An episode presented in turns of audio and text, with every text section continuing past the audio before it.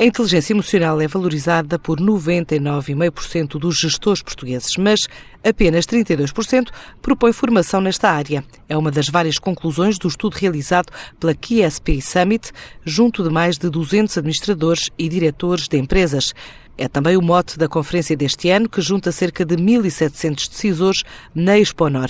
E hoje com o investigador Daniel Goldman, considerado o pai da inteligência emocional, entre os 22 oradores. É o que destaca Rui Ribeiro, CEO da QSP. Este estudo teve algumas conclusões muito interessantes, que foi efetuado junto de gestores de topo em Portugal e que revela, entre outros, que eh, a falta de clareza na estratégia é a, a, é a principal fonte de motivação dos colaboradores das empresas. Por outro lado, revela também que a grande maioria dos gestores em Portugal, 99,5%, eh, entenderem que a inteligência emocional é muito importante. Depois, na prática, apenas 52% eh, se propuseram a formação nesta área. Portanto, há aqui um gap eh, bastante grande entre aquilo que consideram importante e depois colocar em prática as suas ideias. Portanto, achamos que é um, vamos ter um painel. O Dr. Daniel Goldman eh, será um dos oradores, será o orador principal, com o tema da inteligência emocional, mas também terá um painel que nós chamamos de Thinkers All, onde abordará o tema de um dos livros dele, que é o Focus,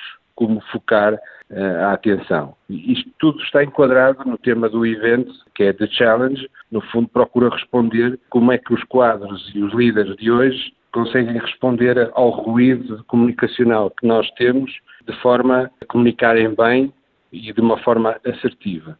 De bússola apontada à Famalicão, à conferência sobre oportunidades de negócio em Cuba, explicadas pela própria embaixadora cubana em Portugal, Mercedes Martínez Valdés é oradora na Casa do Território, no Parque da Devesa.